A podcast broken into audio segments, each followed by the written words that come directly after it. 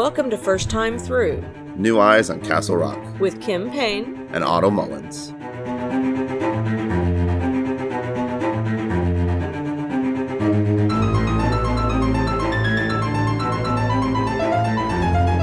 Welcome to First Time Through New Eyes on Castle Rock. I'm your host, Otto Mullins. And I'm Kim Payne. And this is my first time through Revival by my boy, and my man, my friend, my king, my liege, Stephen King. And uh, we call him Steve around here, as I'm sure you're probably aware at this point. And, uh, you know, I'm just going to say this right now. This is probably the least favorite one we've read so far, I think. Like, it's, it's interesting and it's good, but, like, it's just so straightforward and normal and boring So far. So far i guess yeah. We uh just so uh here's what you can tell we'll tell you this now. Re- uh, listeners constant listeners our friends. We read up to page chapter 7 and uh we stopped there. I guess that's what you know you mean by read up to page chapter 7 chapter 7 and that's page 179 um and it does seem like kim's right like we just like things were just about to start happening. But before we get into But that, that's why we stopped there, is so that you're Yeah, no, kind of at true. that verge of what's next. like I can't wait to hear about it. You were talking right before we started. Uh, I didn't have it recording yet, but I think like it's important that we talk about it again because you're right. Like I noticed it like when I started, um, so it's fun to know like what he has, uh, like what his bases are. So what were you saying about the dedication? Um, I feel like this dedication is probably more important than some of the others. I mean, they're all really important, but this one tells you where he got his start, where what inspired him, who inspired him. And uh, he says this book is for some of my some of the people who built my house: Mary Shelley, Bram Stoker, H.P. Lovecraft, Clark Ashton Smith, Donald Wandrei, Fritz Leiber, Austin Derleth, Shirley Jackson, Robert Bloch, Peter Straub, and Arthur Machen, whose short novel, The Great God Plan, Pan, has haunted me all my life. Um, it's and uh, you know we know a lot of those people from pop fiction as uh, uh, monster writers. You know, especially Mary Shelley. She wrote Frankenstein, one uh, boring after noon in the middle of winter when her dad said she couldn't go outside. And H.P. Lovecraft is Cthulhuism. You know, he's got all of the big uh, uh, monsters, like quite literally, that he's known for. Um, and it's interesting though that on that same list is like Shirley Jackson, who wrote The Lottery. It's Right. interesting to see that. And then, um, you know, I never read The Great God Pan, but I looked up like you know the Wikipedia page because I have access to all of the information in the world, and it, you know, it's a very interesting synopsis. You know, I've like I said, I've never read it, and it makes me want to read it. But you know, I would understand like, especially because it was written in 1894, which is wild. But Yeah. I bet Stephen King probably read it when he was like, you know, 10, 12 years old. So like Right. the idea of like this experiment going so wrong that like people lose the control of themselves, like we see that that is definitely going to stick around. Yes, and I think that this that is telling that that is the one that he highlights in that list. And Yeah. as we finish this book, you'll understand that you know, I can see where he got the inspiration for this from so many of the people that he mentions here. Well, let's get right into this recap then. We Yeah. talk about it. So the revival, ready? Go. All right, so we are introduced immediately to the Morton family, and that would be our main character, Jamie Morton, and he is a young, uh, you know, musical kid. Then he has brothers, uh, or a sister named Claire, three brothers, Conrad, Andy, Terrence, one sister, Claire, um, one parent or two parents, dad, mom, um, I don't remember their names, if I'm being honest. It's he just really calls them dad and mom a lot, and uh, we are introduced to them, and he's just a normal, regular kid living in the middle of Oklahoma. And uh, one day, a new pastor comes to work at uh, his He's local not. church. He, they're in. They're in Maine. They're in Maine. Oh, Yeah. oh, later on they're in Oklahoma. Right now, Later in on, Maine. they're in Oklahoma. So, yeah, right now they're in Maine. a new uh, pastor comes to work at their place in Maine. His name is Charles Jacobs. Jacobs. Thank you. His his name is Charles Jacobs. Charles Jacobs is married to Patty Jacobs, and they have a son, Morty Jacobs. Um, and you know, uh, they're quite literally like from everyone around town, they look like the perfect family, and they love him them so much. Uh, you know, they're just this. Uh, you know, she's beautiful, he's handsome. They're both kind. Their kid is adorable and fun and nice. And uh, you know, the first day he moves into town, he comes and he talks to Jamie, and he's just immediately has this like affection, this affinity for Jamie. He goes and he talks, takes Jamie back to his house, and you know, knowing it's a Stephen King book and knowing like the plot of everything, I really did not expect this pastor to like be taking him back to his house for any good. But he ends up showing him uh, this little robot that he's built that of Jesus that he walks across the water, and you know, he reveals to him it's a trick, it's not real. Jesus didn't actually walk across the water just now. It's just magnets and stuff. But I'm going to use this when I start teaching classes and stuff. And you know, it just immediately sets the scene that they're like they have this affinity for each other. They have this feeling of like there's a connection there. You know what I mean, Kim? Mm-hmm, right? Absolutely. yeah. That's, and I think that's the the the summary there is that there there there's instant connection between the two of them. So um, he goes on and he's doing a really great job. You know, he makes a lot of connections with the town. He becomes ingrained into the town. He's doing a really great job as the pastor. And I think it's three years later when his wife gets into a car accident. And uh, she's coming around a sharp turn, and the guy that hits her accidentally goes, he's in the wrong lane as he's coming around the turn, and he has a seizure at the same time. So he meets head on, and then Patsy and Morty are killed and the pastor does not take it well. Um, he takes a couple weeks off, and then he comes back to service that day. Uh, then, like I think it's Easter service. In fact, it's like one of the bigger services, so a lot of people Yeah. are there. So everybody's there. and he just pretty much talks about how uh, God isn't real, and He kills everyone, and that if you still think God's out there looking out for you, you you're very naive. Um, and uh, one of the people in the congregation stands up and he's like, "No, man, like your wife was drinking when she came around that turn. That's why she's dead right now." Uh, and it's very harsh, but the result of that is him leaving town forever. He never comes back. And then we're we stick with Jamie for about 12 years of his life. And he finds out that he's musically talented. He joins a band. He kisses a girl. He goes to college. He uh, tries uh, marijuana for the first time, which leads him to just getting, uh, you know, having uh, problems with alcohol. And then he gets drunk and he ends up uh, getting a motorcycle.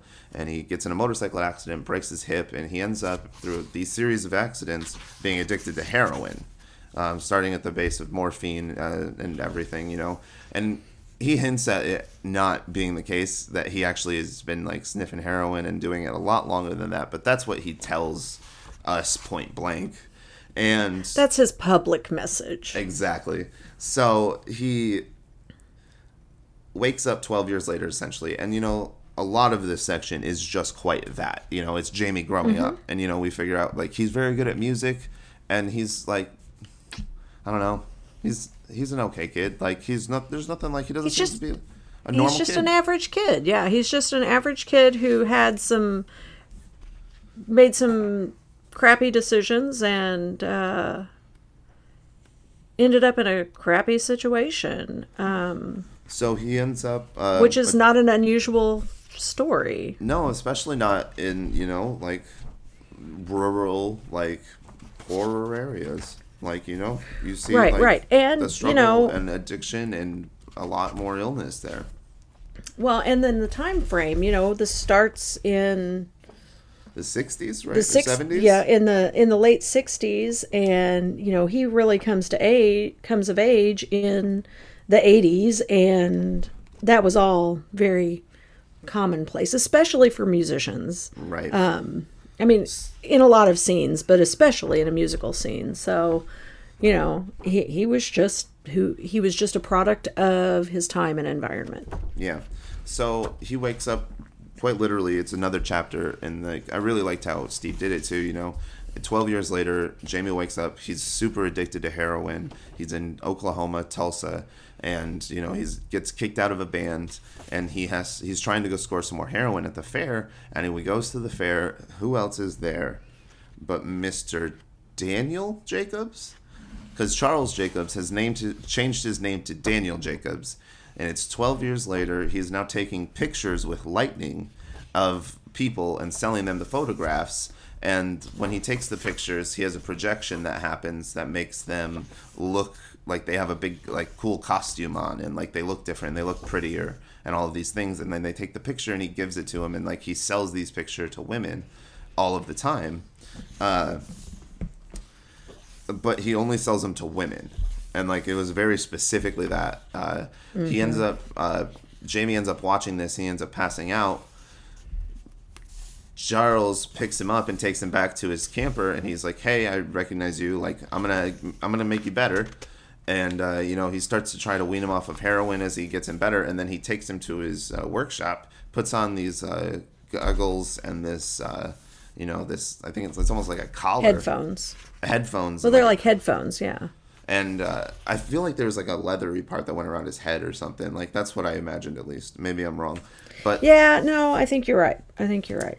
and uh, he gets shock treatment, and it goes directly into his frontal lobe, and you know he blacks out, and for a second he comes to life, and his brain isn't working quite right. He's got something happen, something happened, and he's like having muscle spasms, and he can't control his talking. Um, but he's not addicted to heroin anymore. He has no compulsion to do heroin anymore.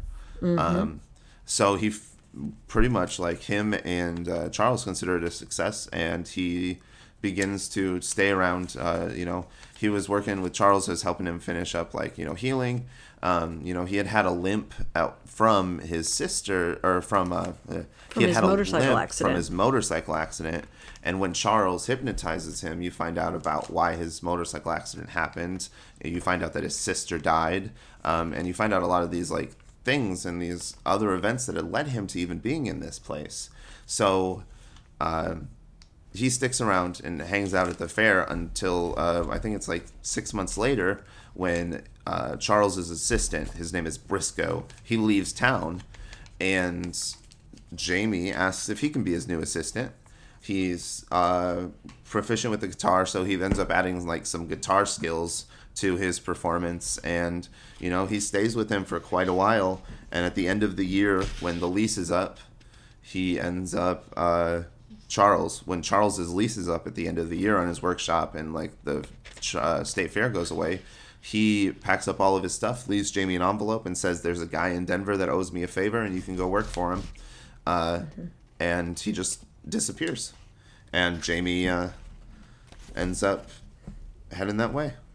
Yeah, and he says, and and there my life began for the third time. So you know, it it it was like when Charlie left him, it was a reset. And guess what, Kim? Ten minutes. Let's go. Yeah.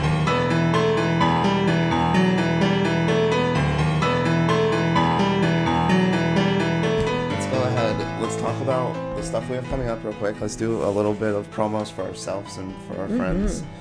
oh, let's also announce who won the pint glass from the other.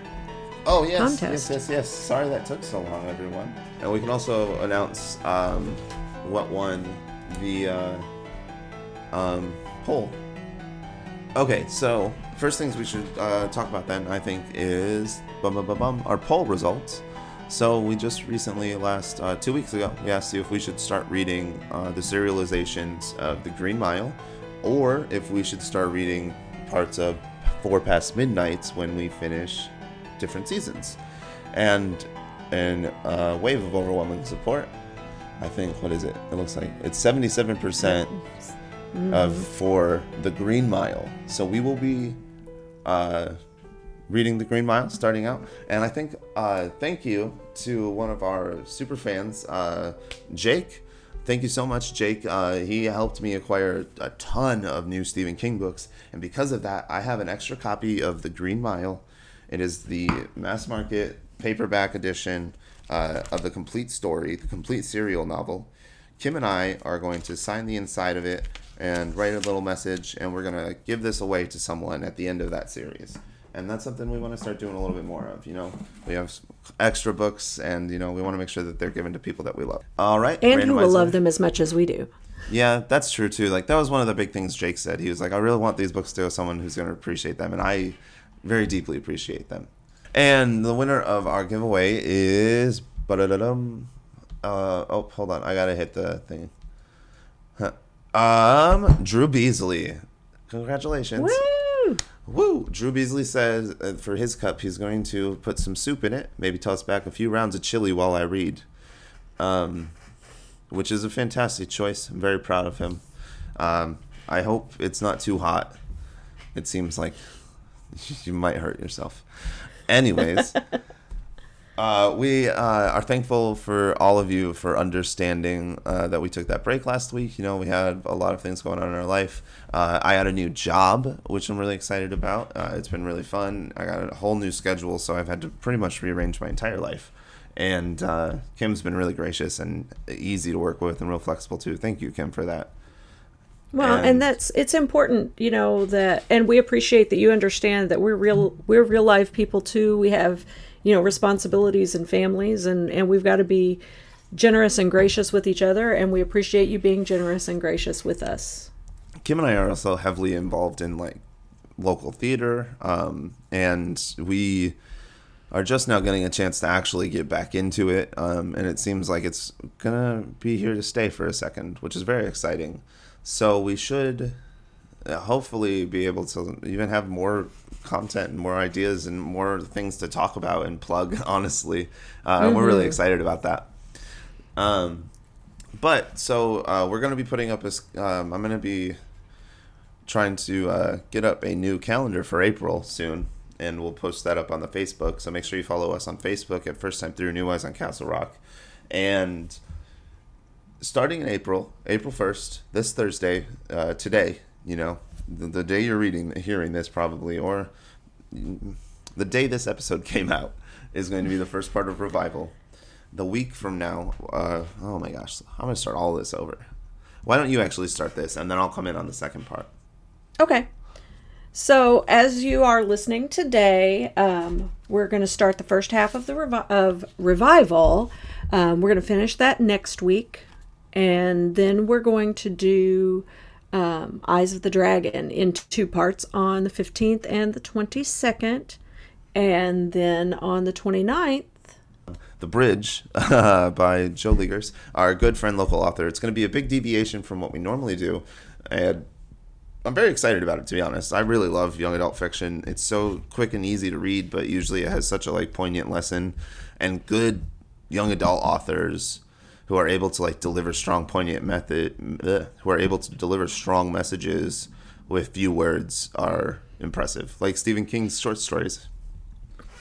Yeah, and I'll I'll tease here a little bit that I've started reading The Bridge and it's really good and I was really engaged super quick. So I'm I'm real excited about it. Your book comes out on April 23rd. You can pre-order your copy on Amazon or at Barnes and Noble. If you are interested, uh, go and check out our Facebook. We're going to be posting a link soon. And honestly, you can just find it by Googling it. It's everywhere. It's amazing. And then um, we're going to jump right back in on May 6th with The Body, the third story, the fall story of uh, different seasons. So it will be very fun to read through that. Uh, different seasons has been a really fun short story collection to read through just because they're all so connected in some ways. And after that, we're to be uh, we're gonna be taking it uh, one page at a time, as Steve would say. Yeah, um, and uh, you know we're gonna be starting the Green Mile for sure.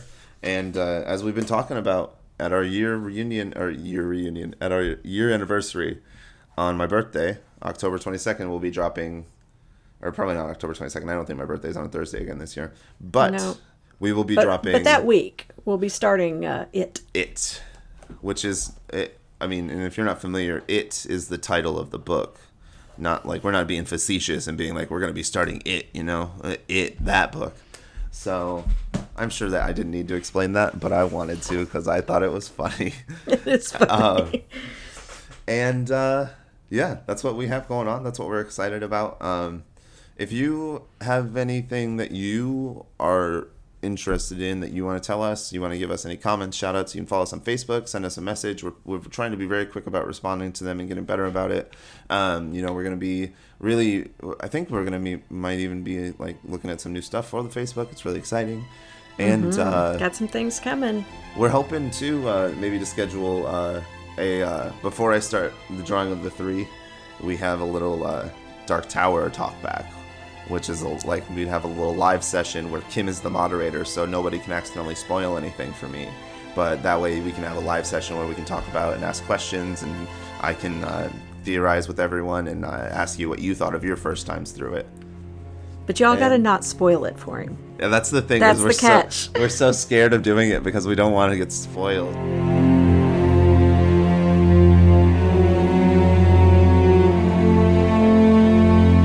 First, we should uh, talk about our journey to you, uh, you know, what's probably going to be. I, I feel like you know the sad thing is, is you know we we promoted this episode with what's going to happen. You know, and like that's Well, the yeah, but that happened in like the first. That happened in like the first two chapters, and then you know, Yeah, but we also promote it with how he's going to try and bring his life, wife back to life. So it's like we know now, and I accidentally did that. That like you know that's what it's building to. But also, why is that the opening blurb? Why is that the way that you're advertising this book? Because that's all I did was read the blurb inside, like the blurb, and I feel like that's yeah, but disappointing there's way. so much. eh, No, there, there's a lot to get there. We've got to go down a lot of paths to get there. So So let's start that path uh, on page one, uh, chapter one. I feel like those are always a good place to start, right? And absolutely. um, I think like one thing that's fun about this book is each chapter has a title, which is different than like a lot of the ones that we've been reading, and the titles are almost uh, bullet points of what's happening. So that way, Jamie, who is telling us this story, um, in some ways, it's it's a, it slides really really heavily between a third person perspective and a first person's perspective, um, and it really it gives you this idea that there's like an out of body thing following Jamie around sometimes. Yeah, and you know, it's it, it feels almost like he's writing uh, a journal of his life, and and he doesn't do a good job of keeping his tone and tense um, consistent. But anyway yes the bullet point the the ti- the chapter titles are like his okay this is what i his uh, outline for the chapter So the first one, for example, is Fifth Business Skull Mountain Peaceable Lake. Um, you know, we find out Fifth Business uh, is just kind of like the. Uh, it, it's the. He explains it in the opening thing, and it's just uh, in the movie. This character is known as the Fifth Business. He's the the change agent, and what that means is this character is going to be introduced to the character, and his whole life's going to get turned upside down and he tells you that because that's the basis of this novel. Jamie is just this average kid, and then he meets Reverend Charles Jacobs, who is the fifth business and changes everything. So it sets up our normal Jamie kid hanging out, playing with some uh, soldiers, and he's, you know, hanging out with his friends Billy and Al, and then Charles shows up, and you know he's described like in a movie. You know, he starts at his boots and he scans him all the way up, and it's a good, it's a scene that Steve writes, and I like it every time he does it. You know. he does he does a really great job of putting you in the moment Yeah, and it's great too because it's he puts you in the point of view even like at that young age of this little boy. You know, like the way that he talks about seeing his kneecaps first and all of these things, the ankles, his shoes, like, you know, it gives you that perspective and just that reminder all of the time that, yeah, this is a child looking up at an adult. Um, so he hangs out with him and he uh, is playing on this mountain and he's trying to like build caves. and it. by mountain he means you know pile of Oh, dirt Yeah, I guess I should explain that. He's playing with his uh, soldiers in the driveway, and he's made a mountain out of a pile of dirt, and he's staging these battles on it. And the Reverend's like uh, comes up, and Jamie shows him how he's been trying to dig holes in it, but the so the sand when he pokes his holes in it, they just collapse. So the Reverend's like, yeah, that's rough. I'm sorry, buddy. And he goes inside and he talks to his mom and they hang out for a few minutes. And as he comes back out, he has a glass of water and he shows Jamie how if you make the water wet, the holes will stick. And Jamie's mind is blown. So he immediately like thinks that this man is like the coolest, smartest dude in the world because he took the time to, you know, in you know, figure out what he was doing and then to help him like learn how to make it better. Um, right. I mean, and you know, anytime that an adult takes time to uh, a stranger, a new adult takes time to uh, interact with a six-year-old kid, that makes an impression. And it also is important, I think, too, that it kind of shows Jamie's got a predilection towards violence at a young age. Um, like at six, he's talking about how he's blowing off these uh, German shoulders' heads uh, you know, and he's got a little bit of that inborn uh, backcountry racism. It seems, uh, you know, even he called just you know he's using slurs and uh, yes, yeah, um, different uh, uh, like, and it's not outwardly and, there. It is just well, something. And again, this is, is that normalized. you know, well, and it's putting you in the the time period and the place. The time period in this setting. This is another one of those times when you I know he's written to a point that you know he's putting you in the mindset of I'm no the time like, and place where these people exist.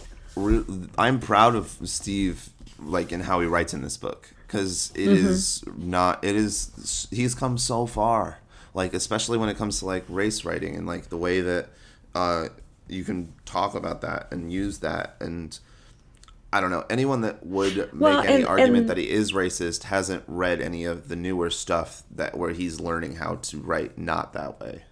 You well, where mean? he's learning how to show that that's the character, not him and it's not just that though. It's the way that um, he talks like he points out uh, he goes and specifically is pointing out white people now and uh, black mm-hmm. people and chinese people. He's he's not just doing specific races to like point out that like white isn't a normal. He's using white even as well just to show that like there is no normal. Everyone can be anything. And i think well that, and showing the diversity of the world.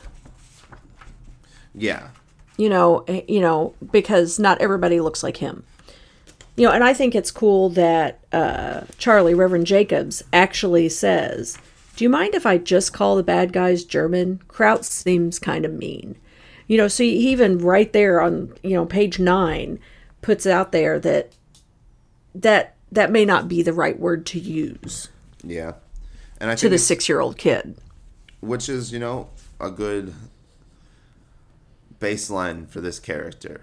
You know? Mm-hmm uh, it's not just for Jamie, but for Charles, Charlie, as we'll call him, I think from now on. And uh, he he just seems like a good dude. He's there to like truly like try and make the world and the town a little bit better with his preaching and like what he can do as a pastor. Um, and we get into chapter two, and the first line is Reverend Jacobs got fired because of the sermon he gave on the pulpit on November twenty first. Um, and for me, uh, I really this is about the point where I was getting real disappointed in it, and I was just like, it's a, it's a slog for me. I'm not gonna lie. For the next like, what is it, hundred pages or so, I'd say. Yeah, I I agree. This book was not. Um, he took a long time to get this one going, and I know that that's, and, yeah. and it and, and it wasn't as engaging as some of them have been, but so you know the next part is pretty cool. Um, he his brother Conrad gets into an accident with a ski pole where he ends up getting clotheslined, and his throat ends up getting damaged in a way that he loses his voice, and uh, through a series of electrical like uh, experiments. Well, but I mean, I think that we need to back up and talk about the fact that, uh, you know, Charlie this this is three years later from when we first met him on the side of the road and he has you know established that he done all the things right. He's got the the congregation likes him they're growing he's connecting yeah, with the yeah, kids. they love him. Everybody loves him. Like everybody him, loves his wife him. his son everybody is super happy that they're there. Um, and they're like they're just a good addition to the community at this point, and they trust him and they love what he has to say. Um, right, and they love his wife and they love his kid, and you know he he does um, electrical experiments and engages the the. Oh, before you get into that, real quick though, I think it's important to say too that there's even a point where uh, Jamie's father says he's worried that the new pastor, because he's so young, would come in and teach some lessons about anti-communism or uh, whatever like nonsense. But he actually stuck straight to the Bible, and he was really happy with that. And mm-hmm. uh, I think it was just really informative for both of those characters. You know that I think it shows how smart Charlie is, uh, and wh- how he knows his, he's really good at knowing his audience. He's really, really yes. good at it. Um, and yeah. he's really good at getting people to like him. You know, he's well loved by most people that know him. He's charismatic. So charismatic. I feel like the mm-hmm. best, you know, the best the bastards are. Um, so then, uh, he, like you were saying, he gets those electrical experiments. Know, and he, he and and Jamie are you know stay close friends. Jamie was the first kid he met, and so he and Jamie have got this special bond. So he's always showing Jamie these electrical experiments that he's working on, and and then also the the youth fellowship kids, and and just there's a he's a little inventor, and they make it very clear. He is. He's like, an inventor, and and he's um, he likes to experiment. Yeah, especially with electricity. He finds it to be mm-hmm. the most powerful and like beautiful force of nature, a force on the earth in nature, and uh, after all of uh, his experiments, and three years later, like we were talking about, um, and it moves. It's a pretty slow three years, and it's only like twelve or ten chat ten pages, but um, man, it feels so long, and uh, he ends up uh, getting in this accident Jamie's brother Conrad. Conrad, does. yeah. And he gets clotheslined with a skiing pole, and uh, he ends up getting hurt in his throat in a way that loses his voice. After he loses his voice, he goes to the doctor, and the doctor says, uh, "You know, you may get your voice back, you may not. It's hard to tell." And Conrad ends up just using a notebook from that point forward to communicate with everyone. And uh, Jamie is getting upset with this. He's getting frustrated, and he goes to talk to uh, the Reverend Jacobs, and mm-hmm. he tells him about it. And he says, "Oh, I know exactly how to fix that. You just bring him around here in a little bit, and uh, I'll get it figured out for you." And so he brings Conrad around, and he has fixed up this uh, collar. This one's the collar. That's what I, I was. I was remembering yeah. the two different things. He's fixed up this collar and he puts it on Conrad's throat and he shocks his throat with electricity. And as he's shocking him, Conrad slowly says something and he says, Good, good, good, keep it up. And then uh, he eventually brings back his voice to like a grave whisper. And, you know, he attributes it at the time. He's like, Wow, this is the power of God. I can't believe I was able to do this. Like, blah, blah, blah, blah, blah. Um, but he reveals later, and I think even Jamie at this point could tell, like, he was surprised it worked Yeah, he, he yeah. did not expect it to work, and he even uh, reveals later on too that he made that instrument the same day. So right, yeah, he was inspired and and just threw it together and you know hoped for the best.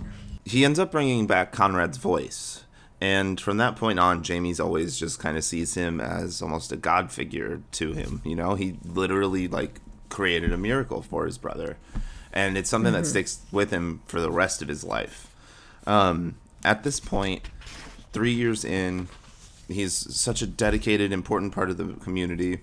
The Reverend's family gets in that car crash, and his mother or his wife and his uh, baby they die, and he ends up giving this sermon, and in this sermon he pretty much just points out how bad things happen. Life is unfair, and if there really was a God, he wouldn't be doing this.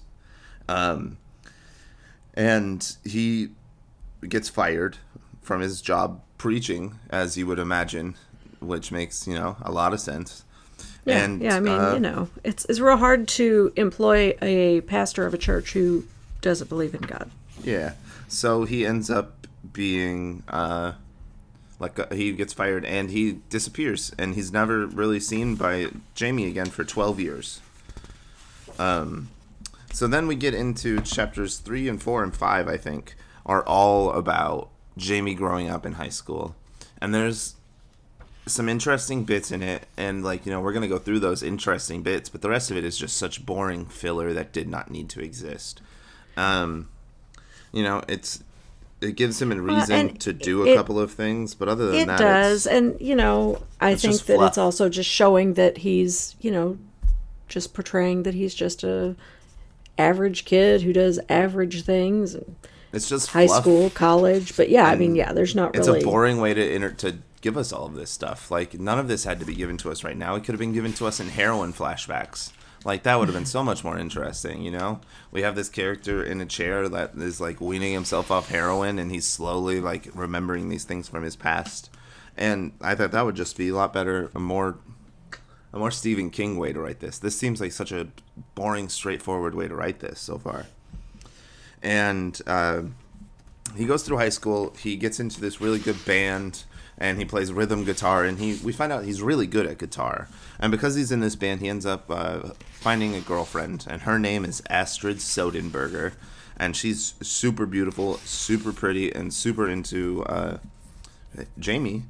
And uh, he ends up, uh, you know, they're having a good time and they go to a school dance and after the school dance they go up to or not the school dance it's like literally like the last day of their senior year or something like that um, something it's in that last yeah, time it's period it's yeah, it's you know they're they're getting ready to move on to college and Yeah. just trying to live up that last summer. so it, uh, it starts thundering and jamie gets the idea that there's this place that the reverend had told him about before he left called skytop and skytop is the mm, summit of a re- really close by mountain and it has a giant rod stuck right in the top of it and that rod just kind of uh, draws all of the lightning to it. And so that rod has been getting hit by lightning and it'll you know he tells him about how it'll glow red and it just looks like a horseshoe that just got brought out of the fire.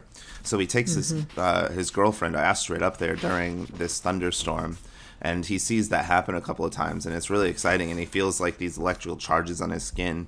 And the adrenaline and everything and him and astrid uh, just end up having sex for the first time there and they both lose their virginity up on that mountain. And you know at that point it gets very it's interesting too because it's fun uh, up until this point you know the jamie has been sober so he has all of these memories and they're really really strong and really intact. And then we pass forward uh, a couple of years and you know he says my life just kind of fell apart with the band with uh, astrid you know we just drifted apart. Like there was no big breakup scene or anything. We just weren't together anymore and Right. I uh, mean, and as happens with high school sweethearts and people going away to college and yeah. you know, they're they're young and they're moving on and and so they end up moving on. And uh, it gets really blurry here. And it pretty much you know we find out that through just a bunch of sad events uh, jamie is now uh, graduated from the university of maine. He's 36 he is painfully addicted to heroin and he loves going to movies he wakes up one day in tulsa uh, and he gets kicked out of the band. I I'm on page Yeah, I 130 mean- is where all this starts. By the way, Kim. yeah, and and you know, he played in bands through high school, through college. Uh, after college, he just he kind of bounced around and played with bands all over. Looks like kind of all over the Midwest and, and Northeast, and just made his living being know- a rhythm guitarist. And we just went through this in you know a couple of minutes because to be honest with you, it's very dull and it's not a good part of this novel, but uh, it's very detailed. There's a lot of details of these mm-hmm. times that Jamie remembers, and you know, it does set up the feeling that Jamie misses these times. He misses when he was in high school, hanging out with Astrid and just learning how to play the guitar. And it's it's told to you in a way that you can tell that Jamie longs for these times to return, but they're never going to. Right. You know, and and we talked about at the beginning that this is kind of a journal slash diary slash Jamie telling his own story, and it it gives us an insight into what was important to him. and I think that that's also a very a big nod towards the Mary Shelley. Uh, you know, the Mary Shelley's story is completely told through a journal, Right. and so having this also be told through a journal and having the lightning rod and the lightning and the reanimation and everything, like it's nice to see. Like he points Well, out Well, the healing, the healing through electricity. You know, him healing Conrad through electricity is also a nod to her. Yeah, exactly. Like just the electrical currents uh, that Frankenstein would use uh, were just really revolutionary at the time that she wrote that too. Mm-hmm. Um, so uh, he wakes up in the hotel 12 years later. He's 36 years old now. He is addicted to heroin. He is out of heroin. And he just got kicked out of a band that he had been working with. They were going to pay him $600 to play guitar that night. He had to show up at sound check at 5 p.m. and he woke up the next day at 11 a.m. Um, you know, he's. It's a good way to just throw us in here and show where Jamie's at now. He is not doing great in any way. Not not well at all. Um, You know, and and the the lead the leader of the band that fired him said, "P.S. I guess you probably won't pay attention to this, Jamie, but if you don't clean up your act, you'll be in prison a year from now, if you're lucky. Dead if you're not." You know, the people around him can see that that he is in a really bad situation. Exactly. And it's not he's not doing anything to get make it better. In fact, the only thing that he really has the plans for today is to go to the fair and score some heroin. Mm-hmm. Um, and so as he's going and trying to go to the fair, he finds out, you know, he's got to get out of his hotel at 1.30. Um, he tries to get another room, but his card gets declined, so he ends up just having to, you know, find somewhere to hang out for a couple of hours, and he ends up finding just a um, a bus station to hang out at essentially and he ends up telling us about how now he has a limp and he was in an accident on a bike and he ended up getting it broke in five places and shattering his hip and that's how he also um, finds out how much he loves morphine mm-hmm. and that's Which in- is, you know, it's a pretty common story. A lot of people start out addicted to pain medicine for a legit, or you know, given pain medicine for a legitimate reason and end up addicted to it. Yep. Um, he goes to the fair that night, and it's really like you know Stephen King does a fun job of like setting up the fair and the mini golf and where all of the like exhibits are and the people that are there. Um, right. It, it feels like you can. I mean, I've been to like a county. I've never been to a state fair, but I've been to a county fair, and you know, you can hear the animals and smell all the fried food, and You can hear the. I Ding, think he ding, does a good job of putting you there. Um, and then out of nowhere, he hears an amplified voice cry, Now that you've seen the power of my lightning maker, the only one in the world, I assure you, I'll give an actual demonstration. And he runs over to the crowd and he sees Charles, um, who's now going by Dan Jacobs. And he's built this, you know, I had to read it a couple of times because it took me a second to like really figure it out. But he's built a projector, essentially, that takes a picture and then uh, projects that picture up onto a big screen with a like overlay over it. And then so like it'll be an overlay of like um, some big beautiful dresses and stuff or and what he whatever he does right he like tries like to make super and and then it takes the portrait that he's the person and projects their image into this elaborate costume and then takes a photo of it. And um, people love it. Um, and he only does women, and he makes a very like clear point of that, you know. And it does not very. Uh, and uh, there's one line in here that kind of tells me why. Um, he says every pretty girl carries her own positive charge, so that implies to me that men are going to have negative charges, right? So it makes me think that his lightning machine or like whatever it is needs a positive charge to be pulled towards it. And if he were to use a male charge, he would be, you know, the opposite. The lightning would go the opposite way, and maybe it would kill the man or something or whatever it is. Um, and I know that that's pro- got to be like you know it's just a one like quick little line that Steve throws in there, and it's like you know now that I've been trained to read these books almost like I'm I'm looking for those one little lines that tell me the plot Right, that- essentially. That almost feel like a throwaway but aren't No, there's never a throwaway. Um, you know, Jacob shows here the skills that he had as a pastor, the charisma, and he uh,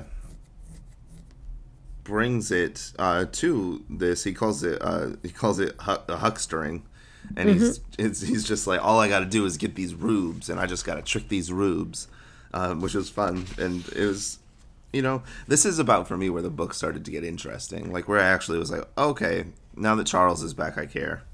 Right. You know, right. Jimmy on his own is just not interesting enough. Well, but well, and as we get into yeah, it it it'll make sense. And actually it starts to make a lot more sense in the next chapter after not this one, but the one Um, when you start reading the next time. You'll see how it all they all tie together and how important Jamie really is the focus of the story. Okay, well, I'm interested to see how that goes then, because here now, um, you know, he it seems like he has a um, a, a seizure almost.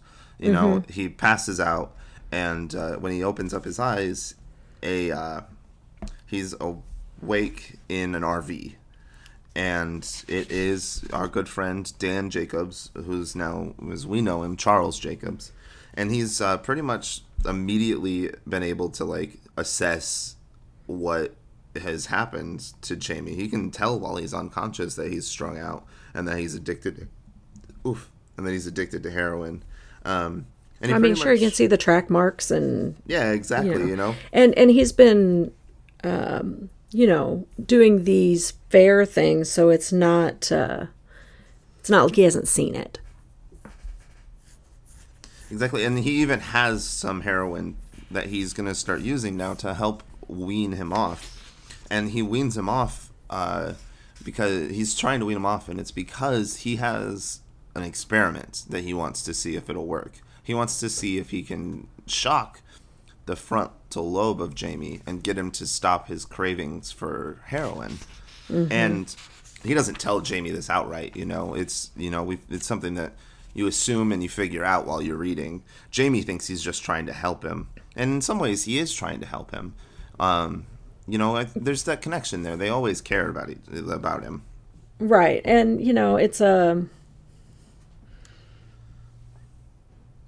i i don't Um, the ulterior motive He- yeah. jamie doesn't it it doesn't even initially cross his mind. see it yeah it doesn't even cross his mind that charlie has uh an, an ulterior motive to helping him he just he thinks that this is you know his childhood pastor and he feels sorry for him so he wants to help him. And uh, right before he, uh, he so he weans him off the heroin and he gives him a small little bump and he says go to sleep now. And right before he goes to sleep he tells uh, charles that his mother and his sister claire are both dead. Um, and you know it's that first like sign of like trauma happened that really messed him up and he didn't know how to cope with it. And he ended up coping with it by drugs. And drugs are addictive and addiction is a mental illness. Um, and you know stephen king's always done a really good job of that you know justifying and because showing he's he's that uh, road familiar with that. To say the you least. know, right? What you know right? Um, exactly. He ends up the next day uh, going and starting this experiment. You know, he's talking about him. He's finding out how he ended up getting addicted to it. Um, and you know, a week later, um, after he's been getting uh, just these small doses of heroin, they go well and getting over the flu and getting over the flu because not only was jamie addicted to heroin but he was also just sick he had the flu So he's so- getting the flu and the shivers and the shakes at the same time. Right, so he's in real bad shape. So, you know, Charlie's trying to help him and hook him up and trying to to just get him through so that he's well enough for him to do this experiment. and it takes about a week. And you know uh, a week later he just kind of gets in the rv the uh, front seat and he drives away and he said let's go for a ride. And he takes him to his workshop. Um, you know and this chapter was really good chapter six is really great i liked it a lot um, it's called the electrical treatment a nighttime excursion one pissed off okie a ticket on the mountain express and uh, this is the last thing that I read, so I was like, yeah, like I'm really excited about finishing this book and getting more into it, you know. Um, Yep. So we uh, started off. Jacobs uh, puts on these headphones or puts these headphones onto um, our boy Jamie. Jamie doesn't really understand what's going to go on, and we find out, um, you know, this section uh, for me was really important because it sets up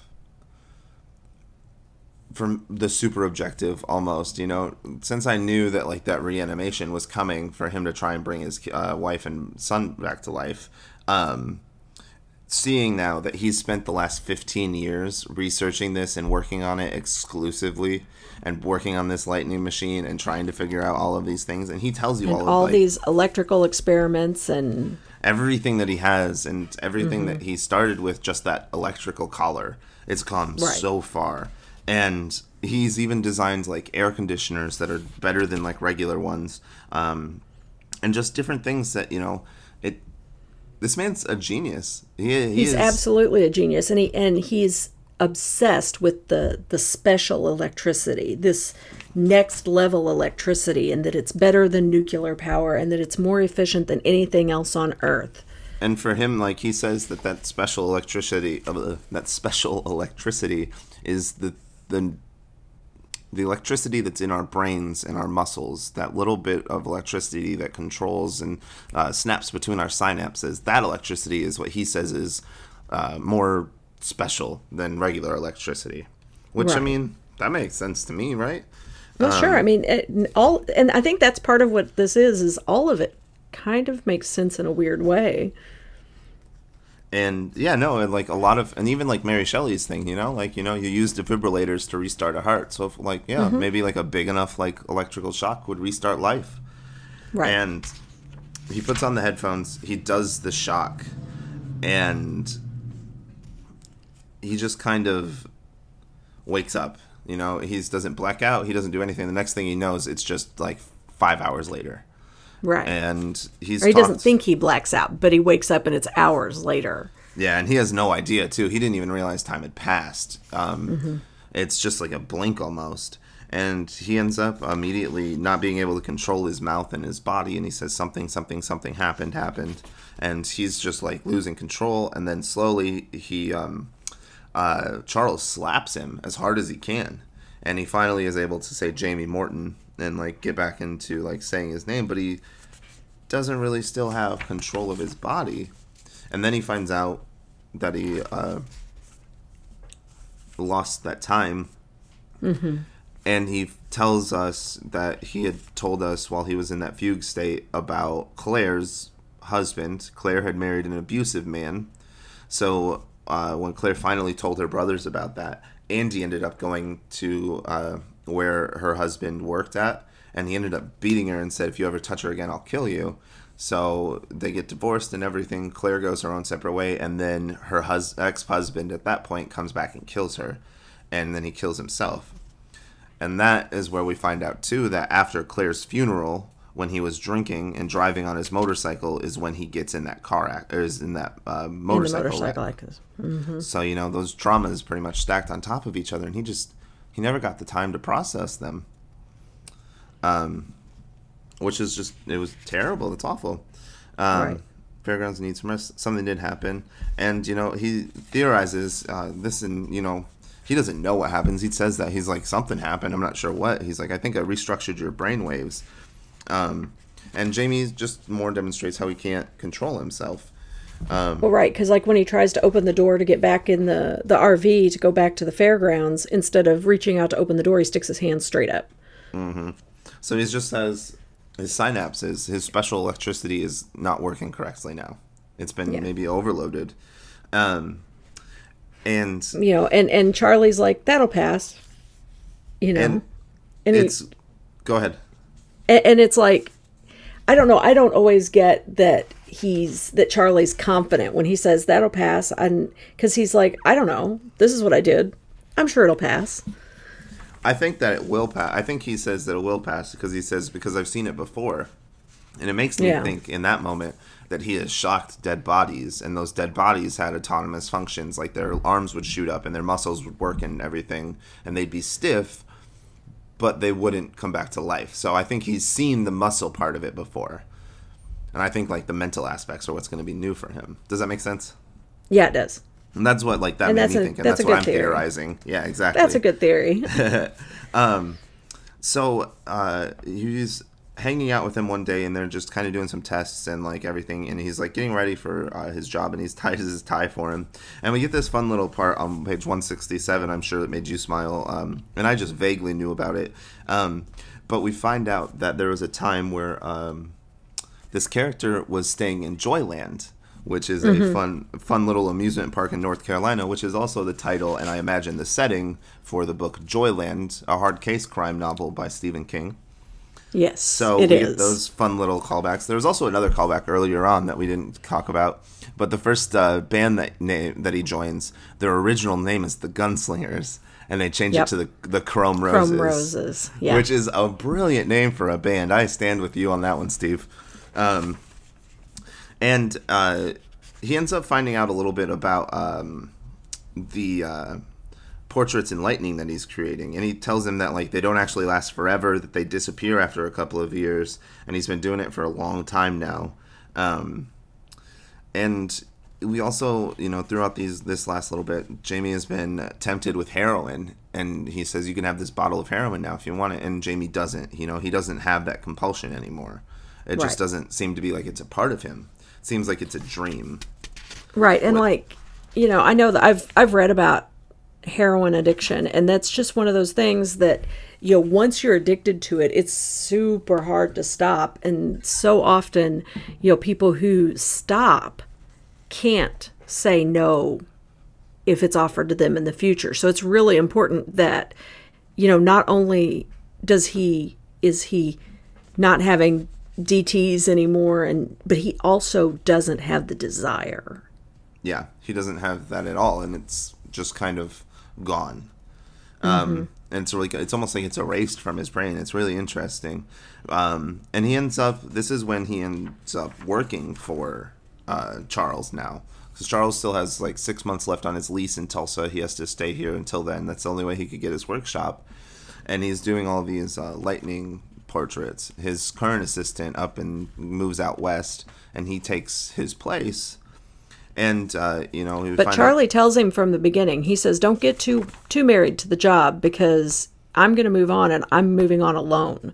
yeah, you know, he's a solo act. Makes it very clear. Yeah. and Very he, very clear.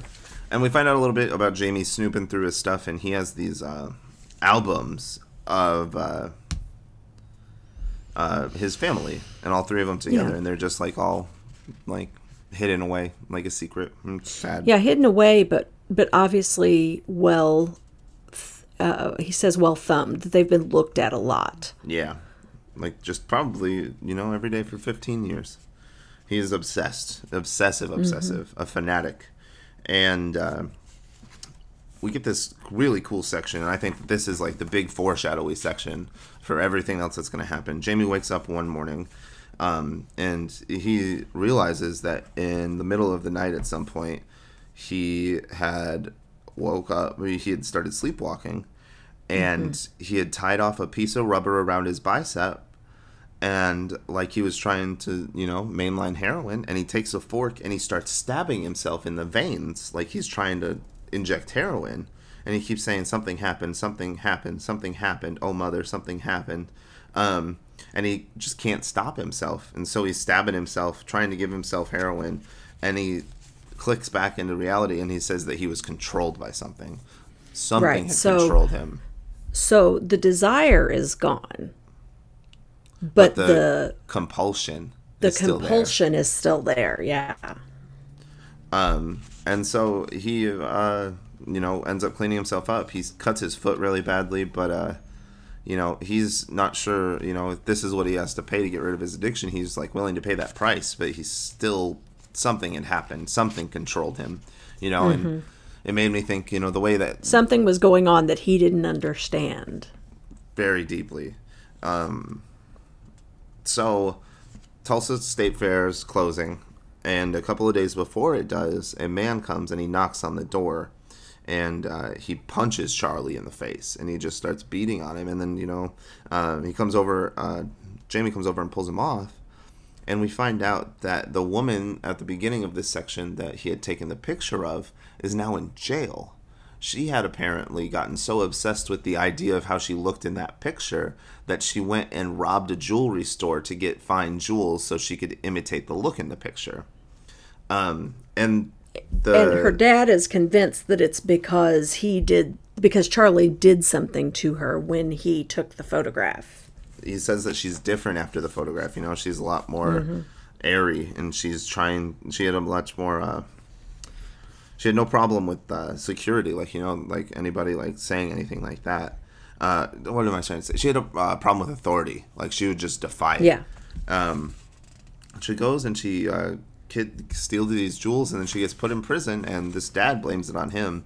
Um, and Jamie takes him aside and says, "I'm his agent. Just talk to me. We'll figure it out." And uh, you know, Jamie at this point is kind of a little. Uh, since this comes right after Jamie has also been controlled into doing something he doesn't understand, he it it it freaks him out a little bit. You know, Right, right. He's super sympathetic to the situation because he's also doing things that are outside of his normal behavior and out of his control. So he believes the guy. Um, and you know he comes back to talk to charlie and charlie says hey uh, like yeah that's probably what happened. And he says well you have to fix her. And he says look i can't fix her. There have been after effects from time to time. Like this has happened. Like this is just the most like amazing one. Like the most spectacular is what he says and he says so you're self-teaching yourself all of this. Everyone's a guinea pig. And he says was i a guinea pig? And he says are you better now or not? And he says yes except for the occasional early morning stabathon that was. And I just love, you know, Stephen King has such a knack for like putting just some very plain like exception or but or something in there. You know, Right. he'll he'll use that like fun like yeah blah blah blah blah except the stabathon, which is like such Right. a childish like little word like so out of place and so good. I like it a lot. Um, and he ends up uh, that's their last show for that day like ever it seems Right, they're, they're moving on. he wakes up the next day there's an envelope under his door it has a train ticket in it and it says thanks you uh, thanks for the work you know here's a man that owes me a favor and uh, he'll give you a job it's in denver and uh, he heads off for denver For the And he beginning. says- go yeah, ahead go ahead. i was gonna just read that last bit like you had Mm-hmm. but go for it No, you go for it. All right, and then uh, when he gets to Denver, he takes the bus to Nederland, high up on the western slope of the Rockies. There, I met Hugh Yates, and my began my there I met Hugh Yates and began my life for the third time. And that is where we stopped for this edition of First Time Through New Eyes on Castle Rock. Um, I'm not gonna lie, this is one of my least favorites so far, but I do feel like uh, it's gonna it, it's on the verge of being so much better right now. It is. It is. The the exposition exposition and this one takes a little bit longer um, and has a lot of things that maybe aren't es- or don't feel essential right now. Well, But also uh, thinking the second like- half of this book really it's like a, a runaway freight train. All right, so this book came out in 2014, right? Um, Mm-hmm. Last thing we've just read. What did we just read? Um, later. yes, That came out. that is what we just read, right? it is. Yeah. Okay. So uh, the last thing we just read was later, which came out, you know, this year, which was seven years later. Huh. Um, and the thing we read before that was the Gunslinger, which came out in the '86, and it was started 83. 83 and he started writing that when he was 19 you know it's interesting now to see like what that almost 40 years of writing difference looks like you Yes. know his novels are so much more straightforward and easier to read now. Whether that be he doesn't want them to be as complicated or he knows more of what his readers want um that is besides the point. I think it's really more about how he's just gotten to the point now where he knows how to be concise. You know what yes, i mean? In yes, in some of the novels, his he is much more concise, um, and I think that part of that is is because this is not, and this is my theory. Um, this is my theory. This is not a touchstone novel, right it's So- not like one of the more important ones right? It's not. um, you'll find that a lot of things lead to the tower or touch the tower in so many ways, and this is not one of those. So I don't think it's. I don't want to say he's not as attention. invested in it. Right, right. Well, it's still I a good story. He gives it the full story effect, and he does a great. It's a great story, but I don't think it gets the. It doesn't get the same treatment. I don't think. I really feel like sometimes he writes things to be adapted, and this feels like something he wants adapted. I feel like this would be a cool adaptation. Like you know, I think so, this too. And an I AMC like series is what I was thinking. Well, and I feel like that this book is that the story is written in such a way that they could get all of the high points and it would be very watchable in Oh, yeah. the in the story it's written as the story is written. You know, we've talked about how they have updated the 2020 version of the stand and have for 2020 um, media consumption. And I feel like this book could be produced in order I agree, and it I would think be a good story. Well, and that's what I'm saying though too. Is I think that you know by 2014 he wasn't he didn't he doesn't seem to be writing as like complicated books either. You know, there's not as much like shifting back and forth and like memories and that kind of stuff. And maybe that is just you know a very isolated case with just later in revival right now, and that'll change. Well, and but later in revival are both written from the main character's point of view as Which a is journal. named Jamie, which is fun. Both of them are Jamie, but they're also written as a journal slash diary slash telling their own story, Right. So which I, it think is part of the reason. It, that's where the similarities are there. Right. They're and I guess written that- from the same perspective. when you put it in that frame too, it makes it a lot harder for. See, I just feel like a younger Stephen King would have wrote this novel in the point of view of Jamie waking up in the RV and being through the throes of heroin addiction, and in those moments where he's passing out, he would remember all of his childhood. But then again, right, maybe right. Like like him seeing Charlie would have triggered all of those memories. Yeah, so, exactly. Yeah, I a- right. I absolutely see what you're saying there. and I think that now, like you know, we see this Stephen King who's trying to write a, a little bit more straightforward stories, and I Yeah, a little that, bit more linear. and it's interesting to me because it makes me wonder either you know he has so many books now i feel like he definitely writes for different sections of his audience there's certain Mm-hmm. things that uh like the dark tower there's so, I, I know quite a few fans that you know they love everything that steve does but they're not they just can't get into the tower um you know so i'm sure that like these revivals uh you know these like sell the one-off little books um those Mm-hmm. are for his more dedicated horror readers the people that just want the spookies Right. um, and I think that Revival has some good spookies in it. Like it's very, I think it's getting, it's about to start getting spookier too.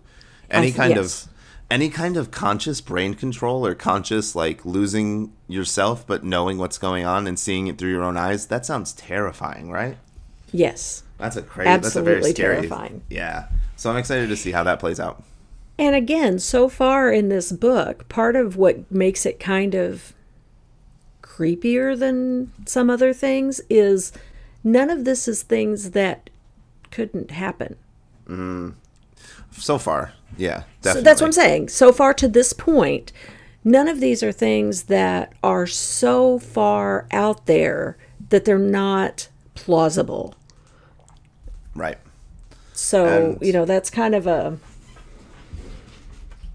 Uh, to me, that is part of what gives me a chill when I read things like this. Is that it's it's plausible.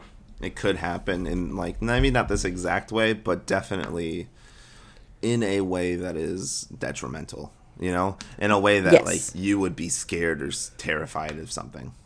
Right. Right. Um, so theorizing, um, uh, theories about revival, and uh, I know obviously like she's gonna, he's gonna try and bring back his wife and his child, um, which is interesting. You know, I like like it'll be fun to see um, the level of success he has.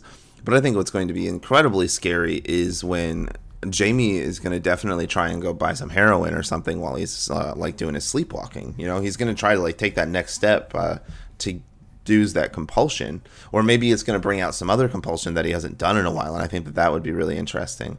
I do think he's going to try. Uh, he's definitely going to meet uh, Charlie again. Um, maybe even this Hugh person is another name for Charlie, but I don't think that that's the case. I do think that he's going to go up to Boulder and it's going to, you know, he says his life starts again. So I have a feeling he's going to be a much uh, cleaner, calmer, more together person. But he's going to end up having these like blackout moments where he ends up doing something like terrible that he can't control. Um, and I'm interested to see how that like is going to manifest itself. You know, is it going to manifest itself in that violence like that we saw from him early on, or is it gonna manifest itself in a different way? Yeah. Well, Um, I, I, those are solid. That's that's a solid theory for the, the direction of the story. So I'm real excited for you to get into the second half of this book this week, and I'm sure there'll be a oh oh that's what you were telling me to wait on moment. I really here's like I think like yeah no I think that that I like I always like those moments too. And because I think that Jamie is going to end up killing Charles and it's just going to be a big old happy ever after as like Stephen King is known to do. Um, and I'm and it is going to be cool to see uh that conflict from Jamie and Charles when they eventually reach and talk about what uh, he did to him. Because I think that's going to be the thing. You know, we're right on the edge of this rising action. We're about to like really be blown away with some uh, big thing that Jamie's going to have to go and find Charles for and be like, "You broke me. How do you fix me?" Maybe he's going to do a murder. Maybe he's going to, you know, steal a baseball card. Who knows? We'll find out soon. that's right. And that's I think Thanks all for- I have for theories. Yeah.